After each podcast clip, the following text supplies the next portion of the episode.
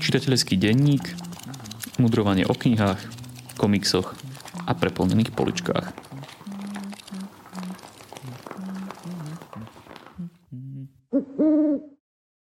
Vítajte pri počúvaní 21. čitateľského denníka. Ja som Jakub a dnešný podcast bude opäť špeciálny. Oslovil som viacerých zaujímavých ľudí s jednoduchou otázkou. Aké sú tie najlepšie knihy, ktoré ste čítali v roku 2022? Nech sa páči, po roku tu máme opäť našu obľúbenú anketu len a len pre vás. Oliver Zajac, historik a spolueditor kníh Epidémie v dejinách a Klíma v dejinách. Pozdravujem poslucháčov a ďakujem veľmi pekne za pozvanie opäť po roku. E, leitmotivom mojich odporúčaní budú zrejme neprekvapujúco ľudské dejiny, ale pôjde o knihy, ktoré predstavujú dejiny v takej inovatívnej a povedal by som čitateľsky priateľskej podobe. To znamená žiadne, žiadne ťažké odborné publikácie, ale, ale skutočne knižky, ktoré, ktoré odporúčam aj ako vianočný darček hocikomu, kto sa aspoň trochu zaujíma o ľudskú spoločnosť a ľudské dejiny, pretože si myslím, že mnohé zaujímavé sa dá dozvedieť, respektíve v prípade jednej beletrie, ktorú odporúčam aj, aj mať istý umelecký zážitok. Prvá kniha taká lokál patriotická, ktorú musím odporučiť, lebo ide síce o knihu, ktorá vyšla už v roku 2021, ale minulý rok som ju nespomenul. Volá sa Civitas Nostra Bartva Vokata, alebo Správa mesta Bardejov v stredoveku. Ide o knižku, ktorú vydala historička pôsobiaca v Košiciach na univerzite Maria Fedorčáková. Je to vynikajúce vedecké dielo, ktoré ale je napísané takým e, priaznivým čitateľským priateľským štýlom. To, že kniha je skutočne kvalitná, o tom vypoveda aj to, že v roku 2021 získala cenu Slovenskej historickej spoločnosti za najlepšiu odbornú historickú monografiu. Takže myslím, že pre Bardejovčanov must have, ale aj pre kohokoľvek, koho zaujíma, hoci možno aj nie priamo Bardejov, ale stredoveká spoločnosť a ako to v takom stredovekom meste fungovalo, určite odporúčam Civitas Nostra Bartva Vokata.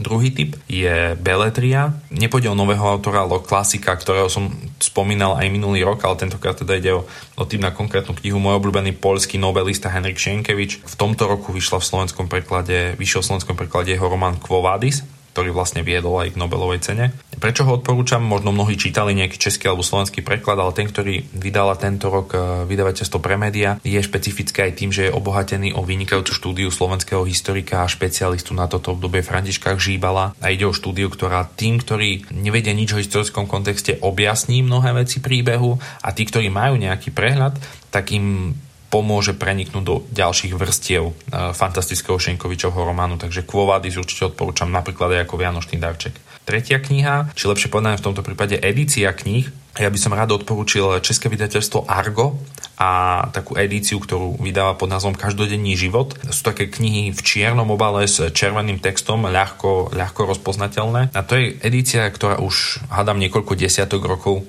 vydáva odborné historické knihy, ktoré ale sú v čomsi originálne, do veľkej miery ide o, o mnohých klasikov európskej historiografie.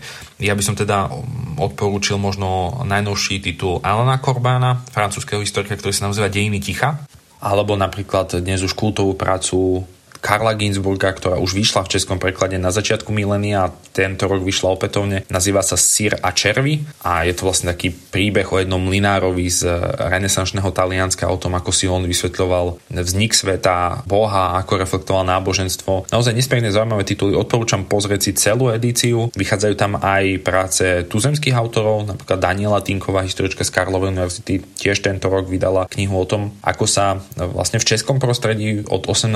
do 20 storočia menil pohľad na samovraždu z pohľadu cirkvy, z pohľadu štátu, z pohľadu medicíny a názov titulu je teda Bez spievu a bez zvonení. Ďalší titul, ktorý súvisí s dejinami len okrajovo, ale opäť pre všetkých, ktorých zaujíma trošku spoločnosť a v tomto prípade teda najmä jazyk, ktorý používame a ktorým hovoríme, tak odporúčam čerstvú novinku od vydavateľstva Mamaš, etymológia záhadná aj zábavná od slovenskej autorky Ivany Krekáňovej, ktorá veľmi zaujímavým a ľahkým spôsobom poukáže a ukáže mnohé často až, až bizarné príbehy, ktoré sa skrývajú za, za mnohými slovami, ktoré dnes používame. A Priznám sa, že ani ja som nečakal, aké zaujímavé, aká zábavná môže byť etymológia a čo všetko sa môžem dozvedieť o jazyku, ktorým hovoríme. No a posledné odporúčanie je také, na ktorým sa priznám, že som dlhšie uvažoval, pretože som súčasťou autorského, respektíve editorského týmu. Nechcel som si robiť za každú cenu autoreklamu, ale titul Klíma v dejinách ktorý vyšiel tento rok v vydateľstve pre médiá. Ide o akési voľné nadviazanie na titul Epidémie v dejinách. V tom slova zmysle, že ho robil rovnaký tým editorov a mnohí autori prispeli do oboch publikácií, ale samozrejme teda základná téma je iná. Ale teda napriek môjmu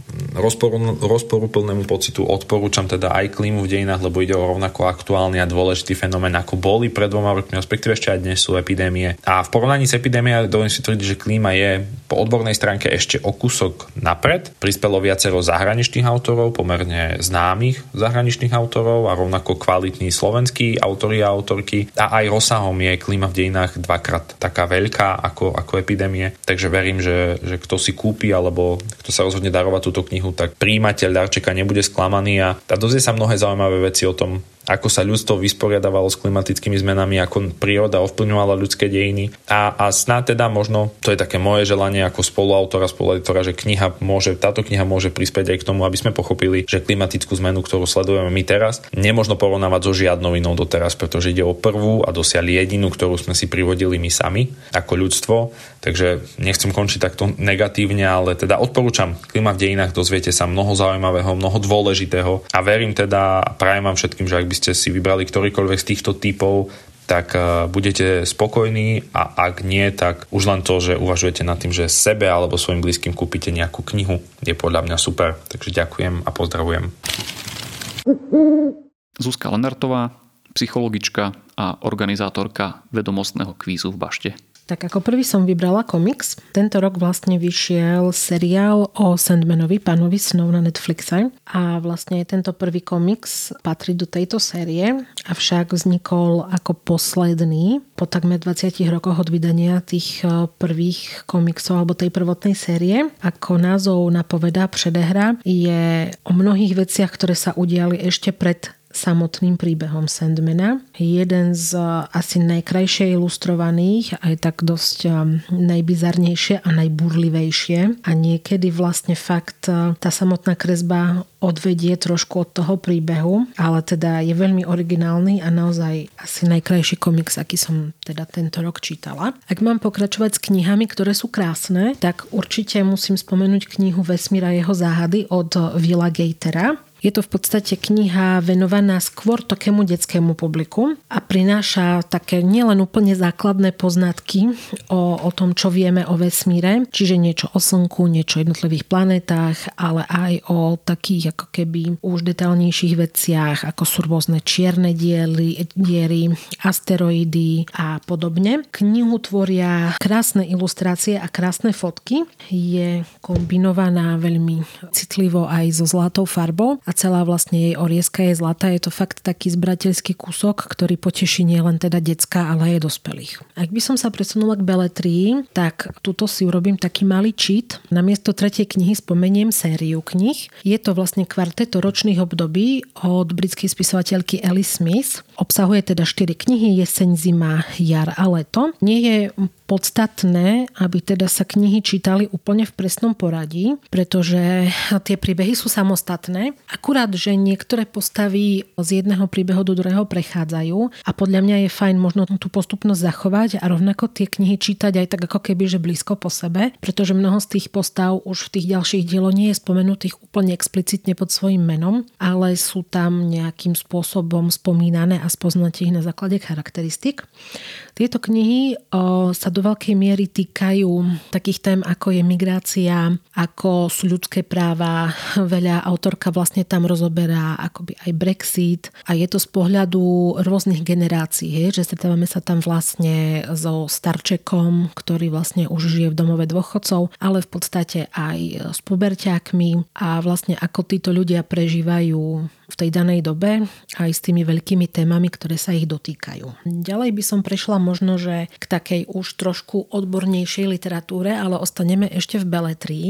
Ako štvrtú knihu eh, by som určite odporúčala knihu Možno by si sa mala s niekým porozprávať od Lori Gotlibovej. Lori je terapeutka, je to jej reálne zamestnanie a celá tá kniha je vlastne o terapeutoch a o ich klientoch. Lori vlastne opustí na začiatku knihy jej priateľ. Ona to dosť zle znáša, takže sa rozhodne vlastne začať navštevovať terapeuta. Do toho samozrejme okrem jej vlastného samostatného príbehu príbehu sa miešajú aj príbehy rôznych jej klientov. Mladej ženy, ktorá má rakovinu, ženy, ktorá má neuspokojivé vzťahy. Je to kniha napísaná veľmi dobre je to kniha veľmi e, citlivo napísaná, veľmi povzbudzujúca a zároveň v niektorých aspektoch aj celkom taká smutná. Dokáže priniesť fakt veľa otázok aj do našich životov.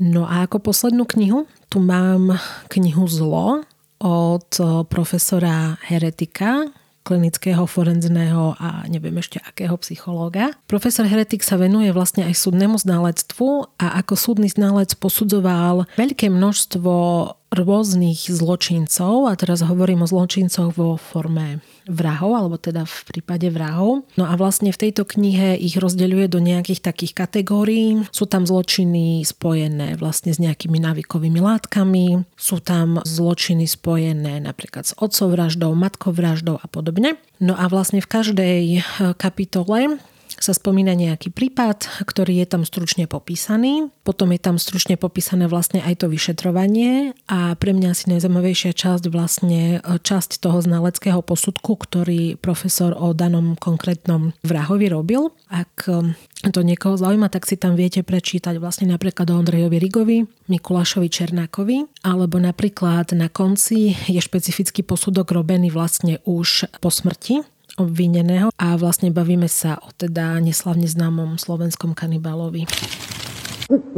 Tomáš Fedorko, knihkupec a zakladateľ Prešovského knihkupectva Artforum. Takže môj výber piatich najlepších kníh za rok 2022 je nasledovný. Prvou je titul Stručné dejiny Ruska od Petra Koupského a priznám sa, že až do prečítania Koupského knihy som sa domnieval, že dejiny Ruska, tak ako Rusko samotné, sú príliš veľké a príliš komplikované na to, aby ich bolo možné podať v stručnej, e, chronologickej a pútavej forme. No Petrovi Koupskému sa to podarilo a výsledkom je mimoriadne svieža kniha, kde autor trafil presný pomer medzi výpočtom kľúčových faktov, súvislostí a zaujímavých detajlov. Leitmotívom knihy je idea, že geografia nie je pevne daný osud a v tom má Koupsky pravdu. Boli to totiž najmä ruskí vládci vodcovia v 19., 20. a napokon 21.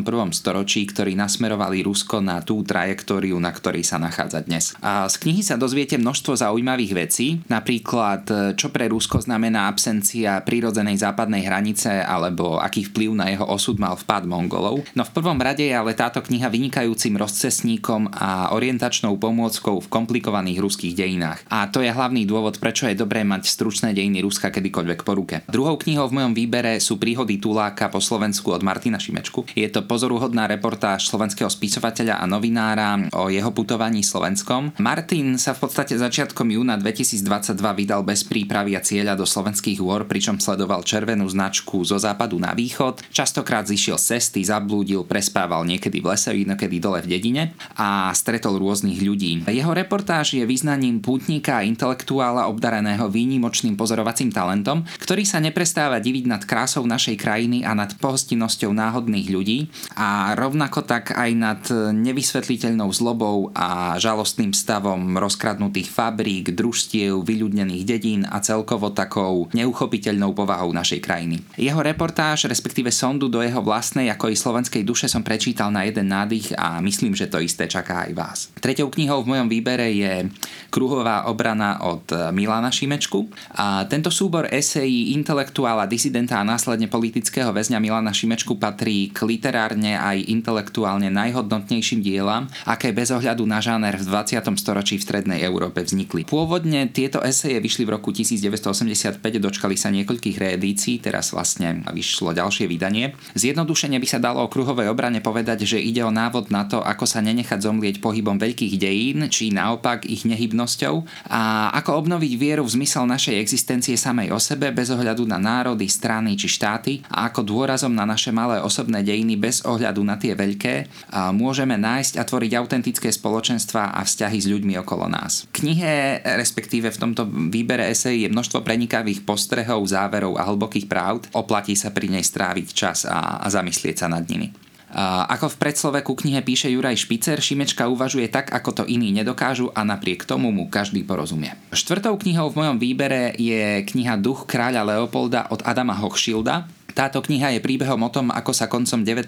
storočia belgický kráľ Leopold II rozhodol kolonizovať dovtedy neveľmi známu krajinu menom Kongo. Výsledkom jeho biznis modelu, ktorého cieľom bol zber a následný prevoz kaučuku a slonoviny do Belgicka, bolo približne 10 miliónov mŕtvych končanov. Hochschildová kniha je prienikom reportáže historickej detektívky a cestopisu, no predovšetkým je to excelentná literatúra faktu. Opisuje genézu, priebeh a dozvuky belgického drancovania Konga a jeho dopad na túto ťažko skúšanú krajinu. Vďaka Hochschildovmu pátraniu v archívoch kniha obsahuje aj mnoho výpovedí vo forme zápiskov, denníkov, listov a rôznych správ od vtedajších cestovateľov, námorníkov, vojakov a misionárov. Duch kráľa Leopolda je strhujúcim čítaním nielen preto, že je dobre napísaný, ale bohužiaľ e, najmä preto, že utrpenie v ňom zachytené bolo skutočné. Nuž a poslednou knihou v mojom výbere je kniha Ako naozaj funguje svet od Václava Smila.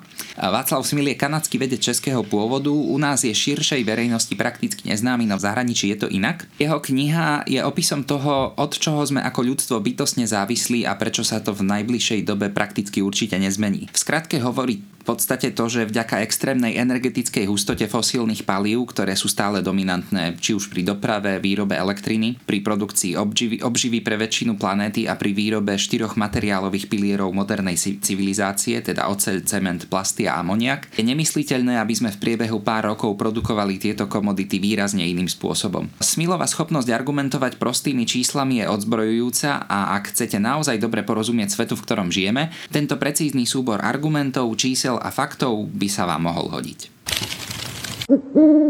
Veronika Pachová, dramaturgička a predsednička občianskeho združenia Bardejovské divadlo.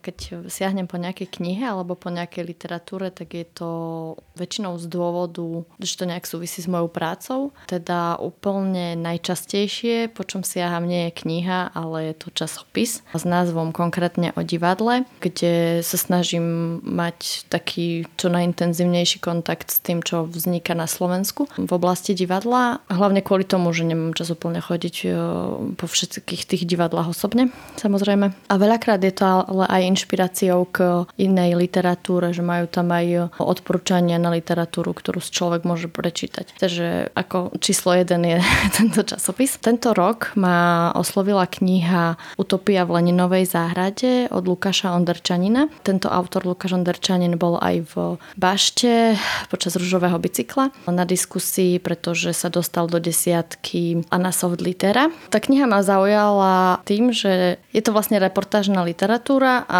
ja už dávnejšie, myslím, že Mariana Potanovičová ma priviedla k absintovkám a tak som si ich začala čítať a veľmi akože sa mi zapačil ten knihy, ktoré oni vydávajú. Táto Utopia v Laninovej záhrade vyšla takisto v absinte, tak ja to odporúčam. Je to niečo, čo sa dozvie človek niečo z našich dejín, čo možno úplne nevedel. Zároveň je to také príjemné čítanie. Kniha číslo 2 takisto súvisí s mojou prácou, teda nie je úplne pracou platenou, ale takou, o, ktorá mi prináša veľkú radosť a to je Bardejovské divadlo. Kniha Mačecia krajina od Stana Rakusa. Keď sme sa pušťali vlastne do tohto nápadu robiť toto predstavenie, tak som si samozrejme prečítala túto knihu. Odporúčam ju určite aj so zhliadnutím nášho predstavenia. Sú to ako keby dva rôzne veci, hej, tá kniha a to predstavenie, ale človek možno si medzi tým môže predstaviť aj to, že aká je cesta od knihy k divadlu. Typ číslo 3 je Domácnosť bez odpadu od Bay Johnson Johnson. Nie všetci to možno o mne vedia, ale ja sa dosť veľa venujem téme bezodpadovosti alebo upcyklácie, recyklácie odpadu. Toto je kniha, ktorú, na ktorú som narazila prostredníctvom La Flority. Takisto sa venuje upcyklácii oblečenia. V tejto knihe človek nájde množstvo typov, ako fungovať v bežnom živote, že kde všade môže ovplyvniť to zníženie odpadu, že, že si človek uvedomí, že kde všade, že, že možno ani nevie, vieme, že kde všade máme zbytočný odpad, ktorý by nemusel vznikať. Hej. Tá kniha je rozdelená veľmi prakticky na oblasti, ako je kuchyňa, kúpeľňa, deti, keď idem vonku, ličenie a tak ďalej. Možno nie všetky tie typy, ktoré tam človek nájde, no tak si osvojí nejakým spôsobom, ale myslím si, že veľa vecí je tam tak praktických, že si možno ani nevšimneme, že sme niečo zmenili v našom živote, ale v tom, že keď um, každý mesiac nejaký typ odpadu vyhodíme, no tak je to v podstate za celý život veľa, hej. A keď ho tento jeden aspoň vynecháme, tak e, je to pre planetu citeľné. Lukáš Bajgar, propagátor diela J.R.R. Tolkiena a zakladateľ webu Hobbit News. Pěkný den, rád bych vám představil svých pět oblíbených knih za letošní rok, které jsem přečetl a taky se nebudu bát vám je doporučit. Určitě si za nimi stojím. Nejdřív bych možná začal dvěma knihami mimo žebříček. První z ní je Sedla dílí z Oujezda a druhou Hobbit, protože tyto srdcovky čtu každým rokem, snad už 25 a 20 let v kuse, nejsem si ani jíst a opravdu nedám ani na jednu z nich dopustit, protože po každé se pobavím, líbí se mi, vždy najdu něco nového a opravdu jsou to moje takové největší srdcovky. Jelikož bývám v četbě hodně monotematicky, tak se budu snažit své síly v doporučování knih přece jenom trošku rozprostřít tak, aby právě Tolkien nezaujal všech pět doporučených míst. Na úvod bych asi začal spisovatelkou Lenkou Elbe, která za knihu Uranová získala loni ocenění Magnézia Litera za debit roku a musím říct, že letos jsem si knihu po druhé přečetl s chutí na novo. Jedná se o příběh z města Jachimov, kde jsem v životě nebyl, ale každopádně příběh o panu Henrym, který se do Česka vrací po nějakých 30 letech a hledat svou zesnulou lásku. A tenhle příběh mě určitě svým způsobem chytil. Je originální, hravý, zároveň si pohrává s lehkým tajemnem, svěžími, nebo jak to říci, originálními humornými pasážemi, které mě i nahlas místy rozesmály. Kniha obsahuje otravné postavy, ale i takové ty, které běžně potkáte na ulici, například brebentící důchodce. Jsou takové pasáže, které se v ozovkách opakují každé ráno, protože většina příběhů se odehrává na hotelu, ale tímto získává své kouzlo, takovou tu realičnost. A zároveň, kdo dočte až do konce, tak bude chtít okamžitě vyrazit do Jachimova a to městečko poznat, zvláště malý Palečkův hrad. Věřím, že i já se tam jednou dostanu. Byť Jachimov je v knize popisován jako město duchu, kde už nikdo nechce žít, bydlet ani pracovat, ale právě proto jednoho dne určitě vyrazím. Druhou knihou je spíš, nebo spíš, je to komiks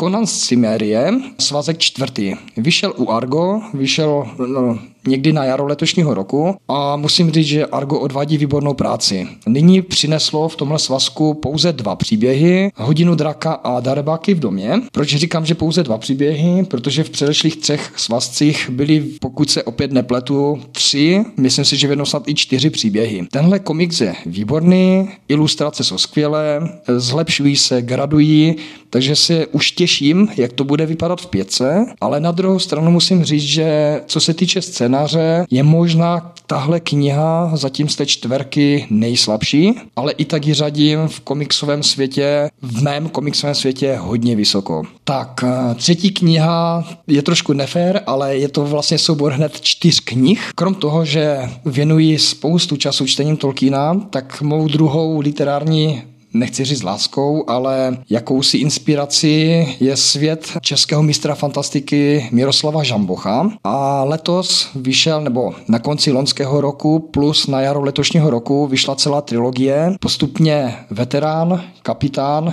a válečník. A já si tedy počkal až na válečníka, abych si to mohl přečíst najednou a neměl rozdělané knihy a poté čekal měsíce, než vyjde další a další. Všechny knihy vychází ze světa skoro 20 let staré povídky Mirky, Mirka Žambocha a to povídky Seržant. Dal jsem si letos takové opáčko všech čtyřech knih, jak o seržantu Lancelotovi, tak právě jsem začal i tu trilogii, kde jsem sledoval magii spuštěnou zemi několik desítek dekád právě po příběhu eh, seržanta. Setkáme se zde s hlavním hrdinou Maxem Bronsteinem a ten, pokud znáte od eh, Mirka Žambocha, Bakliho a Koniáše, tak jistě znáte ty jeho žambochovské typické postavy. Takže Max Bronstein i zde získává tak nějak po Žambochovsku ty nejpěknější milenky, vyhrává nejtěžší a nejnemožnější souboje ze všeho. I přesto, že to takový super, super klaďas, super hrdina, který má i samozřejmě nějaké stinné stránky, tak stále mu prostě chcete a musíte fandit. Není to takový ten otravně až moc kladný hrdina, kterému nakonec přejete, ať už mu někdo prostě flákne, mu chcete prostě fandit. A ty už se vrátím k mé monotémat systematičnosti, omlouvám se, protože čtvrté a páté místo, bídné v pořadí, už patří Tolkienovi. Nejdříve musím zmínit knihu The Art of the Manuscript, ta nevyšla česky, vyšla pouze jen anglicky a doprovázela stejnou jmenou výstavu v Marquette University v Americe. Tahle kniha na nějakých 200 stránkách přináší celou řadu neznámých skenů, textů, ilustrací a rukopisů právě profesora Tolkiena. A musím říct, celá rodina se mi smála, ale i známí, když jsem na jednom listu viděl Tolkienem napsané slovo Čekoslovakia, tak jsem nadšením skoro až nespal, protože dlouhé roky bádám nějakou spojitost mezi Českem a právě Tolkienem a musím říct, že už před lety jsem zjistil jednu, což jsou pastelky Koch Inor, který mi rád ilustroval a maloval a právě i těmi vyrobenými v Česku. A teď jsem našel konečně nějakou druhou spojitost a to je to, že si někam poznamenal slovo Čekoslovákia svým typickým fontem, protože asi se nudil a, a chtěl trénovat prostě písmo, tak opisoval z novin nějaké titulky a, bylo tam asi změněno Čekoslovákia. Tak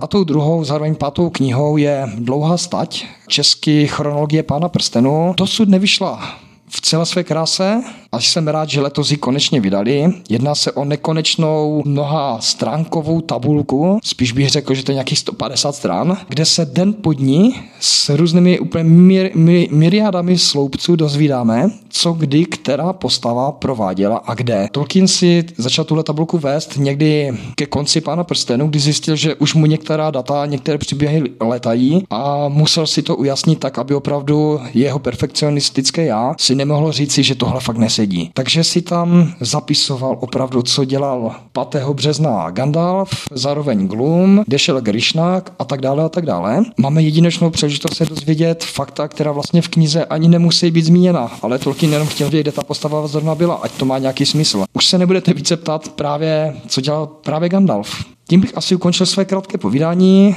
Doufám, že jsem se nerozpovídal mnoho, za případné chybky se omlouvám. Zároveň bych asi popřál do nového roku všem, ať máte hlavně spoustu času na knihy, a nejenom ty nové, ale hlavně ty, které jsou vám nejbližší. Protože není nic horšího, než číst jenom to, co všichni chtějí, abyste četli. A daleko lepší je číst to, co sami chcete. A i kdyby to byla jedna kniha poste dokola, tak vůbec se nemáte za co stydět. Eva Špaková, projektantka a matka dvoch detí. Vybrala som pre vás tri série kníh, ktoré určite si nájdú svojich fanúšikov v každej vekovej kategórii a tým, že sú to série, ak sa vám zapáči jedna, môžete pokračovať na ďalšiu, ktorá nemá úplnú náväznosť, ale môžete to vy tak brať ako náväznosť. Najprv séria o zajkovcoch. Sú to zatiaľ štyri knižky, ako sa zajkovci učili zarábať, učili šetriť, nakupovať a deliť sa. Sú to príbehy o Zajkovi, ktorý cez mrkvičky sa učíte tú takú základnú finančnú gramotnosť. Tie knižky sú určené pre deti od 3 až 4 rokov. Autor je Cinders uh, McLeod. A zatiaľ vlastne vyšli 4 knižky, každý ceca pol roka zatiaľ vychádzali, tak uh, možno to mať aj pokračovanie a je to určite takou uh, hlavou, farebnou formou vysvetlené, ako funguje delenie mrkvičiek, že keď raz má dieťa 4 mrkvičky, nemôže si kúpiť niečo za 5 mrkvičiek, alebo keď uh, chce si niečo kúpiť, aby vedelo si tie mrkvičky našporiť z toho, čo dostáva a že naučí sa v tom aj to, že veci nie sú zadarmo a treba nejako sa k tým mrkvičkám časom uh, dopracovať. Knižky nie sú hrubé, sú nejakých 32 strán, čo znamená, že zvládne to každé dieťa, lebo skutočne nie je to, že listuje tam listuje, ale je to, je to rýchle. Ďalšia séria, knižky od eh, Annette Amhein a Sabine Straub a je to kolekcia troch knížiek Tajný vianočný host, Nečakaný vianočný list a Vianočná koleda. Sú to knižky o zvieratkách, kde stále ten hlavná postava je nejaké zvieratko, ktoré niečo trápi. V prvej tajný vianočný hoz je to medveď, ktorý prespí tú dobu, kedy má už ísť do zimného spánku a tak sa rozhodne usporiadať svoj vlastný vianočný večierok a nikto mu nepríde a potom ako zistuje, že prečo a na konci sa to tak nejako vyverbí, že všetci tam sú a nie je sám. Vianočný Liza sa je o medvedíkovi, ktorý veľmi čaká, že dostane vlastný Vianočný list, že nebude iba podpísaný, že medvedíkovci a niekto, ale chcel, aby bol presne jemu určený a je to príbeh aj o tom vtačikovi, ktorý sa snaží ten list dopraviť, keďže bol nad jeho schopnosti a je tak parabola, alebo naraz dve príbehy, že jednak on očakáva ten list a jednak e, ten vtáčik proste bojuje s, s snehom, s mačkou a ďalšími nečakanými vecami.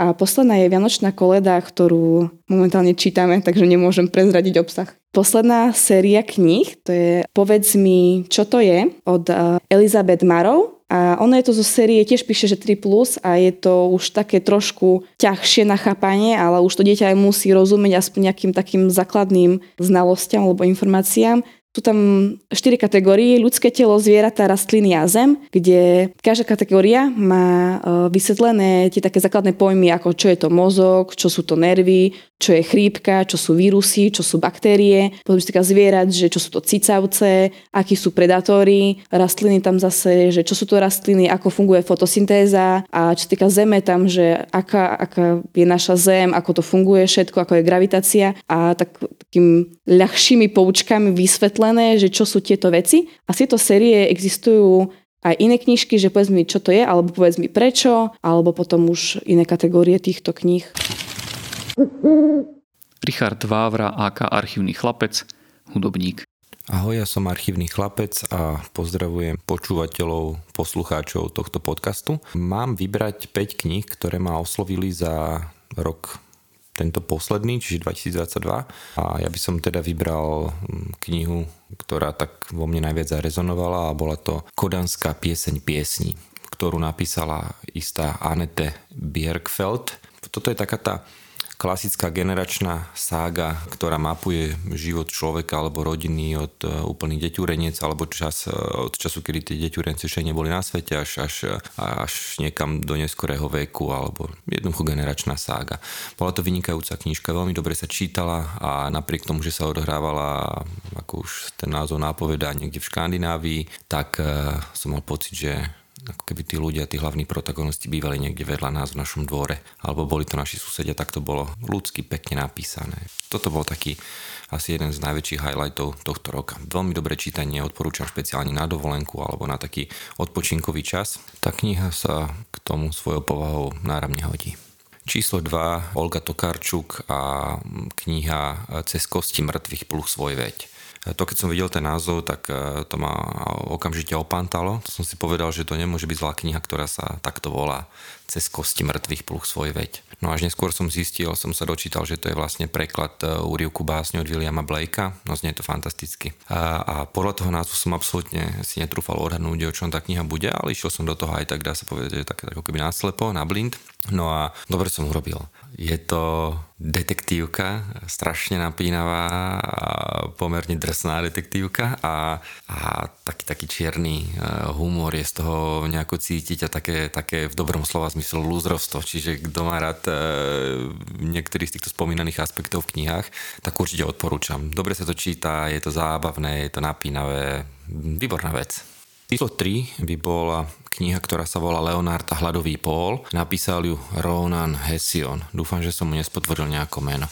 A je to takých dvoch kamarátoch. Mne to v začiatku príliš nebavilo, alebo mi to prišlo také úplne že jednoduché, ale keď som tú knihu nakoniec chuťou dočítal, tak eh, by som to chcel uzavrel jedným slovom eh, láskavé. To je láskavá kniha naozaj, eh, ktorú v dnešnej dobe všetci aj, aj tento typ literatúry, ale tým myslím lacná. Je, je, je naozaj pekne napísaná, je láskavá a myslím, že sa krásne hodí zase na, na, na napríklad na sviatky alebo na také dovolenkové čítanie, kedy človek má trošku vyčistenú hlavu a chce si oddychnúť od nejakých vecí. Čiže nie je to žiadna obrovská dráma, ale napriek tomu tam nie je núdza o napínavé, napínavé momenty. A hlavný hrdina sa mi zdá, ako keby nie je to tam, aspoň myslím, že to tam nie je pomenované, ako keby to bol Asperger alebo človek z autistického spektra, čo mi je tiež veľmi blízke, lebo náš syn um, je Asperger, čiže možno aj preto to vo mne rezonovalo a bolo zaujímavé, ako sa vysporadúva ten hlavný hrdina s takými úplne banálnymi vecami v neskorom dospelom veku, s takouto bežnou e, zalúbenosťou, s, s partnerským vzťahom a takýmito vecami, čiže to bolo veľmi zaujímavé sledovať aj, aj z tohto hľadiska pre mňa. Vynikajúca vec, e, zase by som to odporúčal na také možno dovolenkové čítanie, je to pekná a láskavá kniha. Číslo 4 je Tomáš Foro a kniha, ktorá sa volá Zlatá horúčka. No ja sa vyhýbam, priznám sa, že sa vyhýbam takýmto všelijakým reportážnym knihám, takého, ktorý sú písané nejakým takým technickým rázom, ale tu som urobil výnimku, ani neviem prečo, jednoducho ma tá kniha nejako zaujala, počul som rozhovor s autorom o tejto téme, opisuje tam e, zostup a pád alebo posledných pár rokov života v krajine vo Venezuele a strašne ma to zaujalo tak som si ju niekde kúpil. Aj myslím, že viem kde, v Rožňave v Artfore. Jednoducho som sa to jal čítať, aby som si trošku ako keby nejak tak rozšíril ten svoj repertoár, lebo hovorím, tento typ kníh nečítam. No dobre som urobil. Ten e, Tomáš Foro je veľmi talentovaný opisovateľ e, tej reality v krajine, v ktorej sa nachádza. Je to napínavé, zároveň je to informatívne, teda opisuje tam, v akom katastrofálnom stave sa nachádza tá Venezuela v súčasnej situácii a ako to tam celé prebieha. Myslím, že jeden z mála ľudí, ktorý našiel odvahu a mal nervy na to do tejto krajiny ísť, lebo všetci uh, idú skôr opačným smerom, čiže z tej krajiny von. Čiže veľmi zaujímavé, veľmi poučné čítanie, ale zároveň aj veľmi smutné čítanie. No bonusová na záver, keď už spomínam tú reportážnu literatúru, tak to bolo pre mňa také vystúpenie z komfortnej zóny, lebo takéto knihy nejak e, nečítam. No a takisto už moji kamaráti lámali, až ma nakoniec zlomili, aby som si prečítal aj niečo zo, zo, zo science fiction literatúry alebo z také vedecko-fantastické, tak aj tam som sa dal na Dunu, ale čo im ako keby chýbalo ešte, v čom e, kam ma potrebovali vmanipulovať, bola, bola fantasy literatúra alebo tento žáner. A tak e, s čím je lepšie začať, než s, s takou nejakou ikonou toho fantasy žánru, aj keď asi takí tí praví, pravoverní e, fantasy e, čítači ma možno vysmejú za to, ale teda začal som so zaklínačom od Andreja Sapkovského. A bolo to, v kúpodivu ma to veľmi bavilo. Bavilo ma to, že to je paperback, bavilo ma to, že tá kniha bola taká obchytaná a bavili ma také, na moje prekvapenie, vtipné a napínavé také poviedky krátke alebo také príbehy. Čiže sa možno, že teraz cez siatky dám aj na čítanie, čítanie dvojky. Hneď som si to aj prekladal vlastne tým seriálom, čiže som si to tak potom ešte dodatočne aj zvizualizoval tú, tú, tú knihu. Naozaj veľmi taká pre mňa netypická vec, ale teda aj toto by som možno tak bonusovo ešte odporúčil. Tým, ktorí to teda nevideli, ja som možno, že, alebo tak si niekedy prípadám ako posledný človek na svete, ktorý o zaklinačovi buď ho nehral, alebo ho ešte nevidel, alebo nečítal. Takže ešte toto by bola taký, taká bodka na záver. Alenka Petejová, architektka a aktívna členka cechu architektov Bardejova. Prvým knižným typom je kniha Rýchlokurs geniality od autora Ľudovita Ódora. Ľudovit Ódor je známy slovenský ekonóm a bývalý viceguvernér Národnej banky Slovenska a hneď v úvode knihy prezrádza, že túto knihu napísal vlastne svojej cere k maturite. Často sa jej totiž počas pandémie, keď ju mal šancu zažiť pri vyučovacom procese, pýtal, či vie prečo sa učí to alebo ono a či ju učenie zaujíma. Odpovedou bolo často staré známe konštatovanie, učím sa to, lebo mi to pani učiteľka prikázala. A preto sa Ľudovit Odor rozhodol napísať jej knihu, v ktorej zhrnie z jeho pohľadu najdôležitejšie poznatky, o ktorých sa domnieva, že sú potrebné pre fungovanie v dnešnom svete. Témy v knihe sú naozaj rôznorodé. Napríklad starnutie populácie, HDP, príjmové rozdiely, umelá inteligencia, nekonečno, ale aj rozum a cit, zdravie, spokojný život. Tieto všetky témy sú podané ľahkou, pútavou formou, navyše doplnené o vtipné šutyho karikatúry. Kniha má síce cez 600 strán, ale rozdelenie do kapitol, ktoré na seba nenadvezujú, vám umožní otvoriť knihu náhodne na ktorejkoľvek téme, ktorú do polhodinky prečítate a takmer určite sa dozviete niečo nové a zaujímavé. Navyše týchto kapitol je 42, čo nám prezrádza, že Ľudovit Odor má rád Douglasa Adamsa a za to má v mojich očiach ďalší plusový bod. Odporúčam jeho knihu všetkým zvedavým ľuďom, ktorí chcú mať základný prehľad o rôznych oblastiach nášho sveta. A ak vás niektorá z tém obzvlášť zaujme, ku každej kapitole autor ako bonus pripája aj zoznam literatúry, z ktorej čerpal a ktorá vám pomôže prehlbiť pochopenie danej témy ešte viac. Ďalšia kniha je taktiež z kategórie popularizačno-náučnej a je to kniha od amerického psychiatra Besela van der Kolka Telo si pamätá, v ktorej autor ponúka sondu do toho, ako sa naše telo a mysel vyrovnávajú s minulými traumami a ako ich vieme liečiť. Ak sa vám podľa tohto krátkeho opisu zdá, že táto kniha je určená len pre úzky okruh traumatizovaných ľudí, napríklad takých, ktorí zažili vojnu, smrť alebo trpia nejakými ťažkými psychickými ochoreniami, opak je pravdou. Telo si pamätá, je skvelá, ľahko čitateľná kniha plná informácií, založená na štúdiách, výskumoch a skutočných prípadoch traumatizovaných ľudí. Ak vás zaujíma, prečo je dôležité zaoberať sa zážitkami z nášho detstva, aké zdravotné následky majú ľudia, ktorí boli v mladom veku traumatizovaní, prečo ľudia v sebe dlhé roky dusia sexuálne zneužívanie, alebo napríklad, či je trauma prenosná z rodičov na deti, vrelo vám odporúčam toto non-fiction čítanie. Mimoriadne poučný aj záver knihy, ktorý sa volá Cesty k uzdraveniu, kde autor skúma efektívnosť rôznych druhov liečby traum. Úlohu liekov, štandardné terapeutické techniky, ale aj nové postupy. Veľmi zaujímavá je napríklad časť o metóde EMDR, ktorá využíva pohyb očí pri riešení posttraumatickej stresovej poruchy. Ale autor sa okrem tohto venuje aj ďalším nápomocným aktivitám pri liečbe traum, ako je napríklad tanec, divadlo, meditácia či šport. Skrátka, ak vás zaujíma téma duševného zdravia, kúpu knihy Telo si pamätá v origináli Body Keeps the Score určite neolutujete.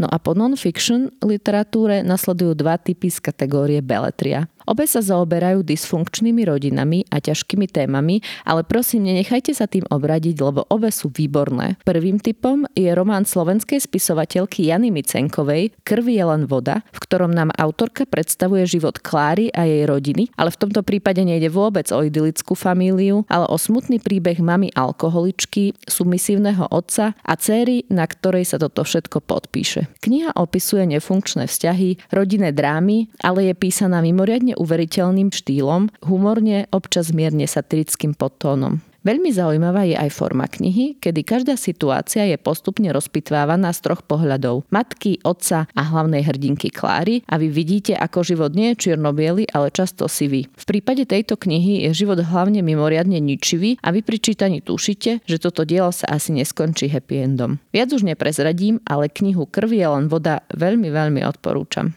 V téme rodinné vzťahy a alkoholizmus zostanem aj pri ďalšom knižnom type, ktorým je výborná poviedková kniha Lucie Berlin, inšpirovaná jej vlastným mimoriadne pestrým životom. Volá sa Manuál pre upratovačky a nájdeme v ňom naozaj širokú škálu príbehov, tých smutnejších, deprimujúcich, niekedy až surových, ale aj milých, veselých, humorných, často sarkastických. Prostredie cirkevnej školy, nemocnice, smrť matky, rakovina sestry, černosy, indiáni, drogoví díleri, alkoholici a toto všetko sa odohráva v kulisách Kalifornie, Mexika i Chile. Takýto pestrý bol život autorky a presne taká pestra je aj jej poviedková kniha. Niekto ju prirovnáva k filmovým Tarantinovkám a za mňa to sedí. Ak máte radi Tarantina a poviedky sú váš obľúbený žáner, manuál pre upratovačky vás isto nesklame. Knihu vydalo vydavateľstvo Inakue a krásna obálka od Barbory Šajgalíkovej je tiež milý bonus.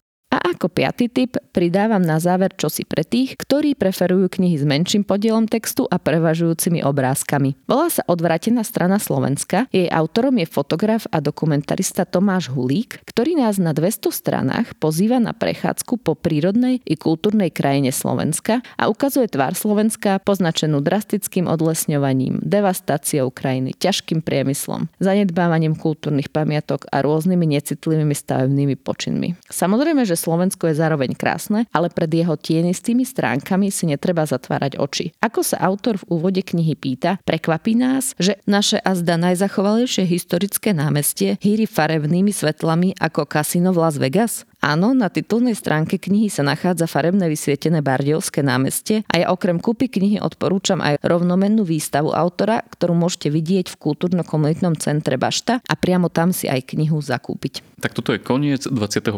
čitateľského denníka. Verím, že ste počas jeho počúvania objavili mnohé zaujímavé tipy na knihy, ktoré môžete pretaviť aj do podoby vianočných darčekov. Na budúce už budeme opäť so Šimonom mudrovať o našich nových čitateľských zážitkoch, dovtedy čítajte dobré knihy, prežite pokojné a hlboké Vianoce a majte sa fajn. Toto bol podcast občianského združenia Kandeláber. Viac o nás nájdete na www.kandelaber.sk Peťo Sivanič, človek sediaci za zvukom tohto podcastu. Pôvodne som nebol oslovený Jakubom, avšak e, tiež mám jeden vynikajúci knižný typ, keďže som si všimol, že žiaden z respondentov nedoporučoval žiadnu poéziu a zároveň uh, ma kalamitné cestovanie privialo ku jednej vynikajúcej knižke, tak som sa rozhodol um, ako taký bonus vám predstaviť a doporučiť knihu je to zbierka poézie od e, autora, ktorý si hovorí e, Radoslav Rochály, 2 Y meké I na konci.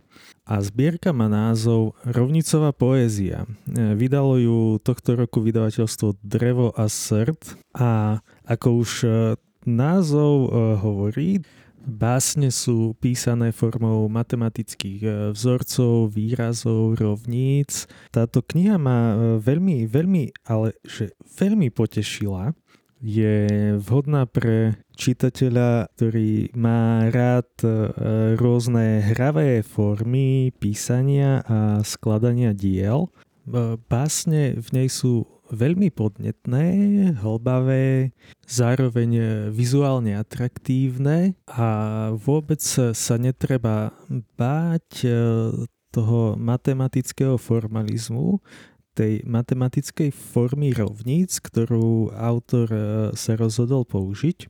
Totiž e, vychádza z tézy, že tak ako matematika, aj poézia má svoje pravidlá, svoju abstrakciu, e, aj matematika vyžaduje predstavivosť rovnako a, ako poézia. A preto, preto toto spojenie matematiky a poézie mm, pre ňoho predstavuje prírodzenú vec, e, avšak znalosť matematiky nevyhnutne nie je podmienkou na, na užitie si tejto, tejto zbierky, keďže e, v diele ide o použitie matematickej formy a nie významu matematických e, pravidiel. Teda knižným typom a zároveň pre mňa objavom roka 2022 je zbierka básni od Radoslava Rocháliho Rovnicová poézia.